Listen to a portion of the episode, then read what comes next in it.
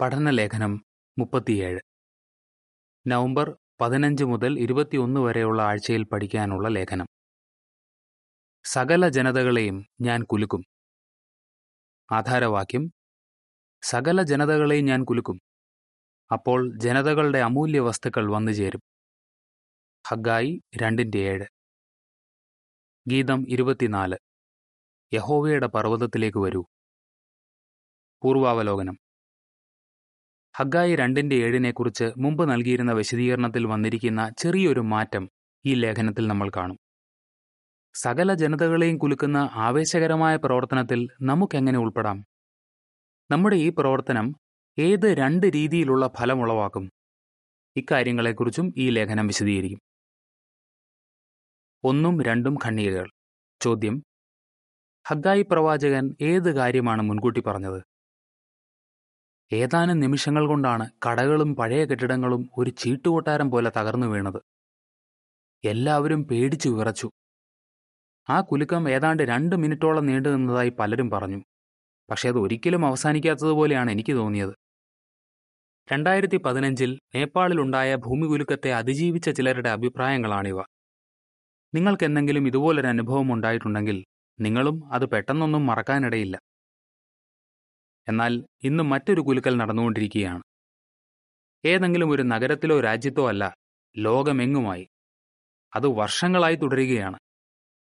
ഹഗായി പ്രവാചകൻ ഈ കുലുക്കലിനെക്കുറിച്ച് മുൻകൂട്ടി പറഞ്ഞിരുന്നു. അദ്ദേഹം എഴുതി സൈന്യങ്ങളുടെ അധിപനായ ഹോ പറയുന്നത് ഇതാണ്. അല്പം കഴിഞ്ഞ് ഞാൻ വീണ്ടും ആകാശത്തെയും ഭൂമിയെയും കടലിനെയും കരയെയും ഇളക്കും. ഹഗായി രണ്ടിന്റെ ആറ്. ഖണ്ണിക മൂന്ന് ചോദ്യം. ഹഗായി പറഞ്ഞത് ശരിക്കുള്ള ഭൂമി ഉലുക്കത്തെക്കുറിച്ചല്ലെന്ന് നമുക്കെങ്ങനെ അറിയാം? ഹഗായി പറഞ്ഞത് ശരിക്കുള്ള ഭൂമി ഉലുക്കത്തെക്കുറിച്ചല്ല കാരണം ഭൂമി ഉലുക്കത്തിൽ നാശം മാത്രമേ ഉണ്ടാകുന്നുള്ളൂ. എന്നാൽ ഈ കുലുക്കം കൊണ്ട് നല്ല ഫലങ്ങളാണ് ഉണ്ടാകുന്നത്. യഹോ പറയുന്നു സകല ജനതകളെയും ഞാൻ കുലുക്കും അപ്പോൾ ജനതകളുടെ അമൂല്യ വസ്തുക്കൾ വന്നു ചേരും. ഞാൻ ഈ ഭവനം മഹത്വം കൊണ്ട് നിറയ്ക്കും. ഹഗ്ഗായി രണ്ടിന്റെ ഏഴ്. ഹഗായിയുടെ നാളിൽ ജീവിച്ചിരുന്നവരുടെ കാര്യത്തിൽ ഈ പ്രവചനത്തിന്റെ പ്രാധാന്യം എന്തായിരുന്നു? ഇനി നമ്മുടെ നാളിൽ അതിന്റെ അർത്ഥം എന്താണ്? ആ ചോദ്യങ്ങളുടെ ഉത്തരം നമ്മൾ കാണും. കൂടാതെ ജനതകളെ കുലുക്കുന്നതിൽ നമ്മൾ എങ്ങനെ ഉൾപ്പെടുന്നെന്നും നോക്കാം. പ്രോത്സാഹനം നൽകിയ ഒരു സന്ദേശം. ഖണ്ണിക നാല് ചോദ്യം. യഹോവ ഹഗായി പ്രവാചകന് ഏത് നിയമനം നൽകി? എന്തുകൊണ്ട്? ഹഗായി പ്രവാചകന് യഹോവയിൽ നിന്ന് വളരെ പ്രധാനപ്പെട്ട ഒരു നിയമനം ലഭിച്ചു. അന്നത്തെ ആ സാഹചര്യം നമുക്കൊന്ന് നോക്കാം. ബാബിലോണിലെ പ്രവാസ ജീവിതം കഴിഞ്ഞ് ബി സി അഞ്ഞൂറ്റി മുപ്പത്തിയേഴിൽ എരിശിലേമിലേക്ക് മടങ്ങി വന്നവരുടെ കൂട്ടത്തിൽ സാധ്യതയനുസരിച്ച് ഹഗ്ഗായിയും ഉണ്ടായിരുന്നു. അവിടെ എത്തിയ വിശ്വസ്തരായ ആ ജൂതന്മാർ അധികം വൈകാതെ യഹോവയ്ക്ക് വേണ്ടി ഒരു ആലയം പണിയുന്നതിന് അടിസ്ഥാനമിട്ടു. എന്നാൽ പെട്ടെന്ന് തന്നെ കാര്യങ്ങൾ മാറിമറിഞ്ഞു എതിർപ്പുണ്ടായപ്പോൾ അവരുടെ ഉത്സാഹമെല്ലാം പോയി. അവർ പണി നിർത്തിവെച്ചു. അതുകൊണ്ട് ദേവാലയത്തിന്റെ പണി പൂർത്തിയാക്കാൻ ജനത്തെ പ്രോത്സാഹിപ്പിക്കുന്നതിന് ബി സി അഞ്ഞൂറ്റി ഇരുപതിൽ യഹോവ ഹഗ്ഗായിയെ നിയമിച്ചു. അടിക്കുറിപ്പ് ഇങ്ങനെ വായിക്കുന്നു.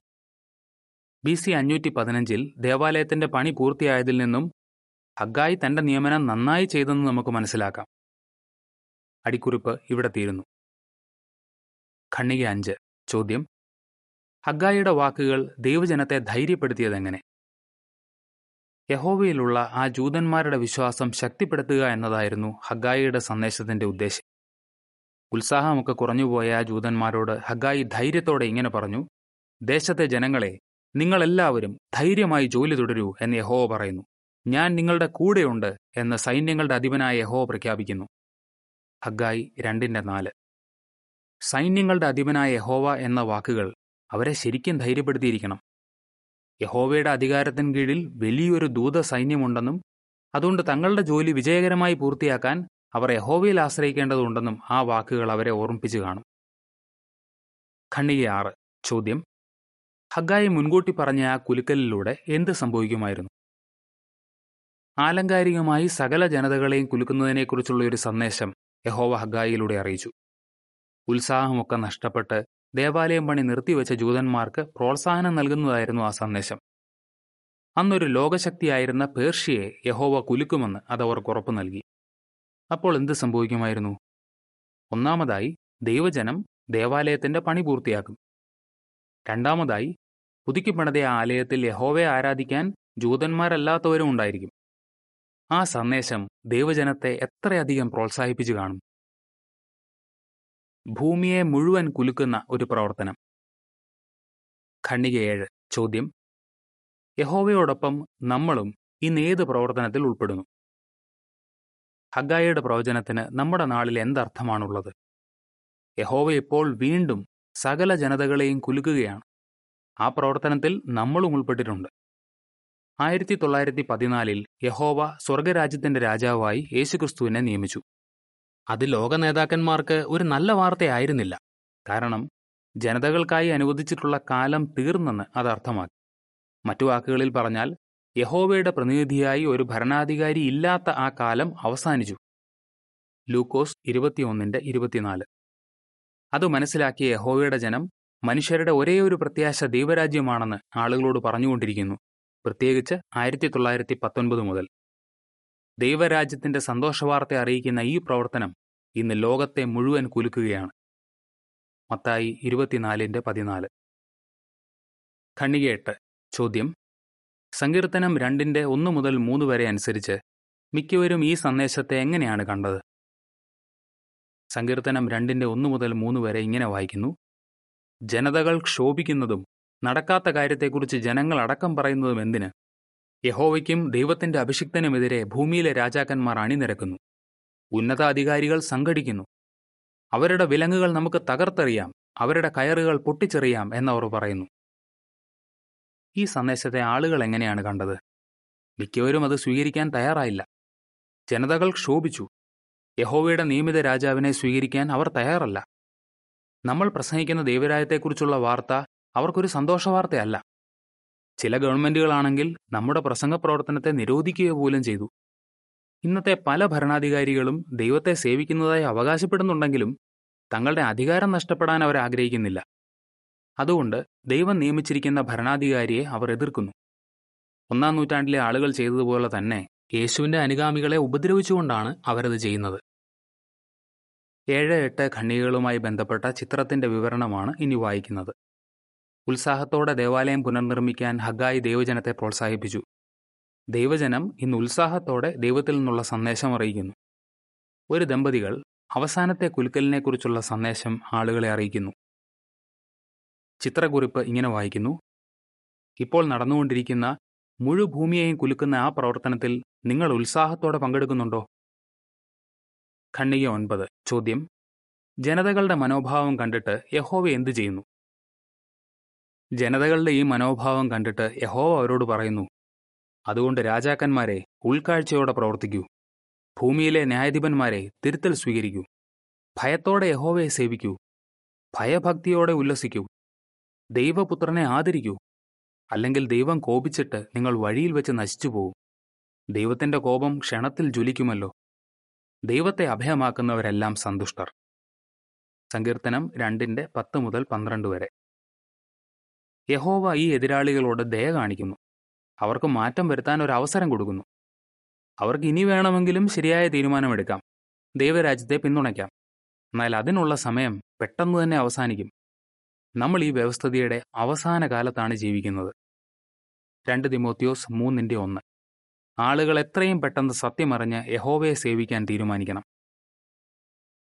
ജനതകളെ കുലുക്കുന്നതിന്റെ നല്ല ഫലം. ഖണ്ഡിക പത്ത് ചോദ്യം. ഹഗായി രണ്ടിന്റെ ഏഴ് മുതൽ ഒൻപത് വരെ ആലങ്കാരികമായ കുലുക്കൽ കൊണ്ടുണ്ടാകുന്ന ഏത് നല്ല ഫലത്തെക്കുറിച്ചാണ് വിവരിച്ചിരിക്കുന്നത്? ഹഗായി രണ്ടിന്റെ ഏഴ് മുതൽ ഒൻപത് വരെ ഇങ്ങനെ വായിക്കുന്നു. സകല ജനതകളെയും ഞാൻ കുലുക്കും. അപ്പോൾ ജനതകളുടെ അമൂല്യ വസ്തുക്കൾ വന്നു ചേരും. ഞാൻ ഈ ഭവനം മഹത്വം കൊണ്ട് നിറയ്ക്കും എന്ന് സൈന്യങ്ങളുടെ അധിപനായ ഹോ പറയുന്നു. വെള്ളിയും സ്വർണവും എന്റേതാണ് എന്ന് സൈന്യങ്ങളുടെ അധിപനായ ഹോ പറയുന്നു. പണ്ടുണ്ടായിരുന്നതിനേക്കാൾ വലിയ മഹത്വമാണ് ഇനി ഈ ഭവനത്തിന് ലഭിക്കാൻ പോകുന്നത് സൈന്യങ്ങളുടെ അധിപനായ ഹോ പറയുന്നു. ഈ സ്ഥലത്ത് ഞാൻ സമാധാനം നൽകും എന്ന് സൈന്യങ്ങളുടെ അധിപനായ ഹോ പ്രഖ്യാപിക്കുന്നു. ഹഗ്ഗായി മുൻകൂട്ടി പറഞ്ഞ ആ ആലങ്കാരിക കുലുക്കൽ കൊണ്ട് നല്ല ഫലങ്ങളും ഉണ്ടാകുന്നുണ്ട്. ഈ കുലുക്കലിന്റെ ഫലമായി യഹോവയെ ആരാധിക്കാൻ ജനതകളുടെ അമൂല്യ വസ്തുക്കൾ അതായത് ആത്മാർത്ഥ ഹൃദയമുള്ള ആളുകൾ വന്നു ചേരും എന്ന് പ്രവാചകൻ പറയുന്നു. അവസാന നാളുകളിൽ ഇങ്ങനെയൊരു പ്രവർത്തനം നടക്കുന്നതിനെക്കുറിച്ച് യശയ പ്രവാചകനും മിഘ പ്രവാചകനും മുൻകൂട്ടി പറഞ്ഞിട്ടുണ്ട്. യശയ രണ്ടിന്റെ രണ്ട് മുതൽ നാല് വരെ മിഘ നാലിന്റെ ഒന്നും രണ്ടും. അടിക്കുറിപ്പ് ഇങ്ങനെ വായിക്കുന്നു. ഹഗായി രണ്ടിന്റെ ഏഴിനെക്കുറിച്ച് മുമ്പ് നൽകിയിരുന്ന വിശദീകരണത്തിൽ വന്ന ഒരു മാറ്റമാണിത്. ആത്മാർത്ഥ ഹൃദയമുള്ള ആളുകൾ യഹോവയിലേക്ക് ആകർഷിക്കപ്പെടുന്നത് ജനതകളുടെ കുലുക്കൽ നിമിത്തമല്ല എന്ന് ചിലപ്പോഴൊക്കെ നമ്മൾ പറഞ്ഞിട്ടുണ്ട്. രണ്ടായിരത്തി ആറ് മെയ് പതിനഞ്ചിലക്കം വീക്ഷാഗോപുരത്തിലെ വായനക്കാരിൽ നിന്നുള്ള ചോദ്യങ്ങൾ കാണുക. അടിക്കുറിപ്പ് ഇവിടെ തീരുന്നു. ഖണ്ണിക പതിനൊന്ന്. ചോദ്യം. ആദ്യമായി ദൈവരാജ്യത്തെക്കുറിച്ചുള്ള സന്ദേശം കേട്ടപ്പോൾ ഒരു സഹോദരൻ എന്തു ചെയ്തു? ഭൂമിയെ മുഴുവൻ കുലുക്കുന്ന ആ സന്ദേശം ചിലരെ എങ്ങനെയാണ് സ്വാധീനിച്ചത്?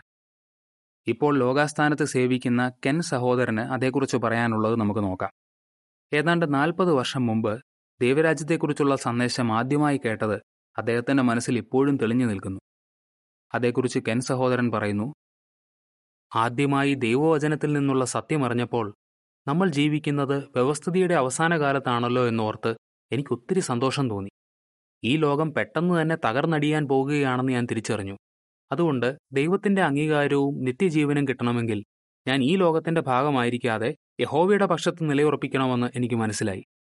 ഞാൻ അതേക്കുറിച്ച് യഹോവയോട് പ്രാർത്ഥിച്ചു. എന്നിട്ട് പെട്ടെന്ന് തന്നെ അങ്ങനെ ചെയ്തു. ഈ ലോകത്തെ ആശ്രയിക്കുന്നത് മതിയാക്കിയിട്ട് ഞാൻ എന്നും നിലനിൽക്കുന്ന ദൈവരാജ്യത്തെ പിന്തുണയ്ക്കാൻ തുടങ്ങി. കാരണം ആ ഗവൺമെന്റാണ് യഥാർത്ഥ സംരക്ഷണം തരുന്നതെന്ന് എനിക്ക് ഉറപ്പായിരുന്നു. ഖണ്ഡിക പന്ത്രണ്ട് ചോദ്യം. ഈ അവസാന കാലത്ത് യഹോവയുടെ ആത്മീയാലയം മഹത്വം കൊണ്ട് നിറയുന്നത് എങ്ങനെയാണ്? യഹോവ തന്റെ ജനത്തെ അനുഗ്രഹിച്ചിരിക്കുന്നത് നമുക്കിന്ന് വ്യക്തമായി കാണാം. ഈ അവസാന കാലത്ത് യഹോവയെ ആരാധിക്കാനായി കൂടി വന്നിരിക്കുന്നവരുടെ എണ്ണത്തിൽ വലിയൊരു വർധന തന്നെ ഉണ്ടായിട്ടുണ്ട്. ആയിരത്തി തൊള്ളായിരത്തി പതിനാലിൽ നമ്മൾ ഏതാനും ആയിരങ്ങളെ ഉണ്ടായിരുന്നുള്ളൂ. ഇപ്പോൾ ദൈവസേവനത്തിൽ സജീവമായി പ്രവർത്തിക്കുന്നവരുടെ എണ്ണം എൺപത് ലക്ഷത്തിലധികമാണ്. കൂടാതെ ഓരോ വർഷവും ക്രിസ്തുവിന്റെ മരണത്തിന്റെ ഓർമ്മ ആചരിക്കാനായി ലക്ഷക്കണക്കിന് ആളുകൾ നമ്മളോടൊപ്പം കൂടി വരുന്നുമുണ്ട്. അങ്ങനെ യഹോവയുടെ ആത്മീയാലയത്തിന്റെ അതായത് ശുദ്ധാരാധനയ്ക്കുള്ള ദൈവത്തിന്റെ ക്രമീകരണത്തിന്റെ മുറ്റം ഇന്ന് ജനതകളുടെ അമൂല്യ വസ്തുക്കൾ കൊണ്ട് നിറഞ്ഞിരിക്കുകയാണ്. ഈ ആളുകൾ പുതിയ വ്യക്തിത്വം ധരിക്കുന്നതിന്റെ ഭാഗമായി ജീവിതത്തിൽ മാറ്റങ്ങൾ വരുത്തുമ്പോഴും യഹോവയുടെ നാമം മഹത്വപ്പെടുന്നു. ഖണ്ണിക പതിമൂന്ന്. ചോദ്യം. ഇന്ന് മറ്റേത് പ്രവചനങ്ങളുടെ നിവൃത്തിയും നമ്മൾ കാണുന്നു. പുറന്താളിലെ ചിത്രം കാണുക. ഹഗായയുടെ പ്രവചനം നിറവേറിയതിനൊപ്പം യശയ അറുപതാം അധ്യായത്തിലെ ചില പ്രവചനങ്ങളും നിവൃത്തിയേറുന്നുണ്ട്. ഉദാഹരണത്തിന് അറുപതാം അധ്യായത്തിന്റെ ഇരുപത്തിരണ്ടാം വാക്യം പറയുന്നു കുറഞ്ഞവൻ ആയിരവും ചെറിയവൻ ഒരു മഹാജനതയുമായി തീരും യഹോവ എന്ന ഞാൻ തക്ക സമയത്ത് അതിന്റെ വേഗത കൂട്ടും. കൂടുതൽ കൂടുതൽ ആളുകൾ സത്യാരാധനയിലേക്ക് വന്നിരിക്കുന്നത് മറ്റു ചില അനുഗ്രഹങ്ങൾക്കും ഇടയാക്കിയിരിക്കുന്നു. ഈ അമൂല്യ വസ്തുക്കൾ അഥവാ ആളുകൾ നല്ല കഴിവും പ്രാപ്തിയും ഒക്കെ ഉള്ളവരാണ്. മാത്രമല്ല ദൈവരാജ്യത്തിന്റെ സന്തോഷവാർത്ത അറിയിക്കാനുള്ള മനസ്സൊരുക്കവും അവർക്കുണ്ട്. അങ്ങനെ യശയ്യാ പ്രവാചകൻ പറഞ്ഞ ജനതകളുടെ പാൽ ഇന്ന് യഹോവയുടെ ജനത്തിന് ലഭ്യമായിരിക്കുന്നു. യശയ അറുപതിന്റെ അഞ്ചും പതിനാറും. ഈ സഹോദരീ സഹോദരന്മാരുടെ സഹായത്തോടെ ഇരുന്നൂറ്റി നാൽപ്പതോളം രാജ്യങ്ങളിൽ ഇന്ന് പ്രസംഗ പ്രവർത്തനം നടക്കുന്നുണ്ട്. കൂടാതെ ആയിരത്തിലേറെ ഭാഷകളിൽ നമ്മുടെ പ്രസിദ്ധീകരണങ്ങൾ പുറത്തിറക്കാനുമാകുന്നു. തീരുമാനമെടുക്കാനുള്ള സമയം. ഖണ്ഡിക പതിനാല് ചോദ്യം. ആളുകൾ ഇന്ന് ഏത് തീരുമാനമെടുക്കണം? ഈ അവസാന കാലത്ത് ജനതകളെ കുലുക്കുന്ന പ്രവർത്തനം നടക്കുന്നതുകൊണ്ട് ആളുകൾ എന്തായാലും ഒരു തീരുമാനമെടുക്കണം. അവർ ദൈവരാജ്യത്തെ പിന്തുണയ്ക്കുമോ? അതോ ഈ ലോകത്തിലെ ഗവൺമെന്റുകളിൽ ആശ്രയം വെക്കുമോ? ഈ വിഷയത്തിൽ എല്ലാവരും ഒരു തീരുമാനമെടുത്തേ മതിയാകൂ. യഹോവയുടെ ജനം അവർ താമസിക്കുന്ന ദേശത്തെ ഗവൺമെന്റിന്റെ നിയമങ്ങളൊക്കെ അനുസരിക്കും. അതേസമയം ഈ ലോകത്തിലെ രാഷ്ട്രീയ കാര്യങ്ങളിൽ അവർ പൂർണമായും നിഷ്പക്ഷരുമാണ്. കാരണം മനുഷ്യരെന്ന് നേരിടുന്ന പ്രശ്നങ്ങൾക്കുള്ള ഒരേ ഒരു പരിഹാരം ദൈവരാജ്യമാണെന്ന് അവർക്കറിയാം. ആ രാജ്യം ഈ ലോകത്തിന്റെ ഭാഗമല്ല. ഖണ്ണിക പതിനഞ്ച്. ചോദ്യം. വിശ്വസ്തതയുടെ ഏത് വലിയ പരിശോധനയെക്കുറിച്ചാണ് വെളിപാട് പുസ്തകം പറയുന്നത്? അവസാന കാലത്ത് ദൈവജനത്തിന്റെ വിശ്വസ്തത പരിശോധിക്കപ്പെടുമെന്ന് വെളിപാട് പുസ്തകം നമ്മളോട് പറയുന്നു. ആ പരിശോധനയുടെ ഫലമായി നമുക്ക് കടുത്ത എതിർപ്പും ഉപദ്രവവും സഹിക്കേണ്ടി വരും. ഈ ലോകത്തിലെ ഗവൺമെന്റുകൾ ദൈവത്തിന് മാത്രം നൽകേണ്ട ആരാധന നമ്മളിൽ നിന്ന് ആവശ്യപ്പെടും. അവരെ പിന്തുണയ്ക്കാൻ തയ്യാറാകാത്തവരെ ഉപദ്രവിക്കുകയും ചെയ്യും. അവർ ചെറിയവരും വലിയവരും ധനികരും ദരിദ്രരും സ്വതന്ത്രരും അടിമകളും തുടങ്ങി എല്ലാവരെയും വലത് കൈയിലോ നെറ്റിയിലോ മുദ്രയേൽക്കാൻ നിർബന്ധിക്കും. വെളിപാട് പതിമൂന്നിന്റെ പതിനാറ്. പുരാതന കാലത്ത് ഒരാൾ ആരുടെ അടിമയാണെന്ന് കാണിക്കാൻ അയാളുടെ മേൽ ഒരു മുദ്ര അഥവാ അടയാളം കുത്തുന്ന രീതിയുണ്ടായിരുന്നു. അതുപോലെ നമ്മുടെ ഈ നാളിലും എല്ലാവർക്കും കയ്യിലോ നെറ്റിയിലോ ആലങ്കാരികമായ ഒരു മുദ്രയുണ്ടായിരിക്കാൻ ആളുകൾ പൊതുവെ പ്രതീക്ഷിക്കും. അതായത് തങ്ങളുടെ പ്രവർത്തനങ്ങളിലൂടെയും ചിന്തകളിലൂടെയും എല്ലാവരും ഇന്നത്തെ രാഷ്ട്രീയ വ്യവസ്ഥിതിയെ പിന്തുണയ്ക്കുന്നെന്ന് തെളിയിക്കാൻ അവർ പ്രതീക്ഷിക്കും. ഖണ്ഡിക പതിനാറ്. ചോദ്യം. നമ്മൾ യഹോവയോട് ശരിക്കും വിശ്വസ്തരാണോ എന്ന് ഇപ്പോൾ തന്നെ ഉറപ്പുവരുത്തേണ്ടത് എന്തുകൊണ്ട്? നമ്മൾ ഈ ആലങ്കാരിക മുദ്രയേൽക്കുകയും ഈ ലോകത്തിലെ ഗവൺമെന്റുകളെ പിന്തുണയ്ക്കുകയും ചെയ്യുമോ? ആ മുദ്രയേൽക്കാൻ തയ്യാറാകാത്തവർക്ക് ഉപദ്രവങ്ങൾ സഹിക്കേണ്ടി വരും അവരുടെ ജീവന് തന്നെ ഭീഷണി നേരിട്ടേക്കും. മുദ്ര സ്വീകരിച്ചിട്ടില്ലാത്ത ആർക്കും വാങ്ങാനോ വിൽക്കാനോ കഴിയില്ല എന്നും വെളിപാട് പുസ്തകം പറയുന്നു. വെളിപാട് പതിമൂന്നിന്റെ പതിനേഴ്. എന്നാൽ ആ മുദ്ര സ്വീകരിക്കുന്നവരോട് ദൈവം എന്ത് ചെയ്യുമെന്ന് ദൈവജനത്തിനറിയാം. ആ മുദ്ര സ്വീകരിക്കുന്നതിന് പകരം അവർ ഒരർത്ഥത്തിൽ ഞാൻ യഹോവയ്ക്കുള്ളവൻ എന്ന് തങ്ങളുടെ കയ്യിൽ എഴുതും. യശയ്യ നാൽപ്പത്തിനാലിന്റെ അഞ്ച്. യഹോവയോട് നമ്മൾ ശരിക്കും വിശ്വസ്തരാണോ എന്ന് ഉറപ്പുവരുത്താനുള്ള സമയമാണിത്. നമ്മൾ വിശ്വസ്തരാണെങ്കിൽ യഹോവ നമ്മളെ തനിക്കുള്ളവരായി സ്വീകരിക്കും. അവസാനത്തെ കുലുക്കൽ. ഖണ്ണിക പതിനേഴ് ചോദ്യം. യഹോവയുടെ ക്ഷമയെക്കുറിച്ച് നമ്മൾ എന്തു മനസ്സിൽ പിടിക്കണം? ഈ അവസാന കാലത്ത് യഹോവ ക്ഷമയോടെ കാത്തിരിക്കുകയാണ്. ആരും നശിച്ചു പോകാൻ യഹോവ ആഗ്രഹിക്കുന്നില്ല. മാനസാന്തരപ്പെടാനും ശരിയായ തീരുമാനമെടുക്കാനും യഹോവ എല്ലാവർക്കും അവസരം നൽകിയിരിക്കുന്നു. എന്നാൽ യഹോവ എന്നും ഇങ്ങനെ ക്ഷമയോടെ കാത്തിരിക്കില്ല. ഇന്ന് ദൈവരാജ്യത്തെ പിന്തുണയ്ക്കാൻ തയ്യാറാകാത്തവർക്ക് മോശയുടെ നാളിൽ ഫറവോനുണ്ടായ അതേ അനുഭവം തന്നെയായിരിക്കും ഉണ്ടാകുന്നത്. യഹോ ഫറവോനോട് പറഞ്ഞു എനിക്കിതിനോടകം തന്നെ എന്റെ കൈ നീട്ടി നിന്നെയും നിന്റെ ജനത്തെയും മാരകമായ പകർച്ചവ്യാധിയാൽ പ്രഹരിക്കാമായിരുന്നു. ഈ ഭൂമുഖത്തു നിന്ന് നിന്നെ ഇല്ലാതാക്കാമായിരുന്നു. എന്നാൽ എന്റെ ശക്തി നിന്നെ കാണിക്കാനും ഭൂമിയിലെങ്ങും എന്റെ പേര് പ്രസിദ്ധമാക്കാനും വേണ്ടി മാത്രമാണ് നിന്നെ ജീവനോടെ വച്ചിരിക്കുന്നത്. പുറപ്പാട് ഒൻപതിന്റെ പതിനഞ്ചും പതിനാറും. യഹോവ മാത്രമാണ് സത്യദൈവമെന്ന് എല്ലാ ജനതകളും അവസാനം അറിയേണ്ടി വരും എങ്ങനെയായിരിക്കും അവരതറിയുന്നത്? ഖണ്ഡിക പതിനെട്ട് ചോദ്യം എ. ഹഗ്ഗായി രണ്ടിന്റെ ആറിലും ഇരുപത് മുതൽ ഇരുപത്തിരണ്ടിലും വേറെ ഏത് കുലുക്കലിനെക്കുറിച്ചാണ് പറഞ്ഞിരിക്കുന്നത്? ചോദ്യം ബി. ഹഗ്ഗായിയുടെ വാക്കുകൾക്ക് ഭാവിയിൽ ഒരു നിവൃത്തി ഉണ്ടെന്ന് നമുക്ക് എങ്ങനെ അറിയാം? ഹഗ്ഗായി രണ്ടിന്റെ ആറ് ഇങ്ങനെ വായിക്കുന്നു. സൈന്യങ്ങളുടെ അധിപനായ ഹോ പറയുന്നത് ഇതാണ്. അല്പം കഴിഞ്ഞ് ഞാൻ വീണ്ടും ആകാശത്തെയും ഭൂമിയെയും കടലിനെയും കരയെയും ഇളക്കും. ഇരുപത് മുതൽ ഇരുപത്തിരണ്ട് വരെ. ആ മാസം ഇരുപത്തിനാലാം ദിവസം യഹോവയുടെ സന്ദേശം രണ്ടാം പ്രാവശ്യം ഹഗ്ഗായിക്ക് ലഭിച്ചു. യഹൂദയിലെ ഗവർണറായ സെരുബാബേലിനോട് ഇങ്ങനെ പറയണം. ഞാൻ ആകാശത്തെയും ഭൂമിയെയും കുലുക്കാൻ പോകുകയാണ്. ഞാൻ രാജ്യങ്ങളുടെ സിംഹാസനങ്ങളെ മറിച്ചിടുകയും ജനതകളുടെ രാജ്യങ്ങളുടെ ശക്തി ഇല്ലാതാക്കുകയും ചെയ്യും. ഞാൻ യുദ്ധരഥങ്ങളെയും തേരാളികളെയും മറിച്ചിടും. കുതിരകളും കുതിരക്കാരും വീഴും. ഓരോരുത്തരും സ്വന്തം സഹോദരന്റെ വാളാൽ വീഴും. ഹഗായി മരിച്ച നൂറുകണക്കിന് വർഷങ്ങൾക്ക് ശേഷം അപ്പോസ്റ്റലനായ പൗലോസ് എബ്രായ ക്രിസ്ത്യാനികൾക്ക് കത്തെഴുതിയപ്പോൾ ഹഗായി രണ്ടിന്റെ ആറ് ഇരുപത് മുതൽ ഇരുപത്തിരണ്ട് വരെയുള്ള വാക്കുകൾക്ക് ഭാവിയിൽ ഒരു നിവൃത്തി ഉണ്ടാകുമെന്ന് പറഞ്ഞു.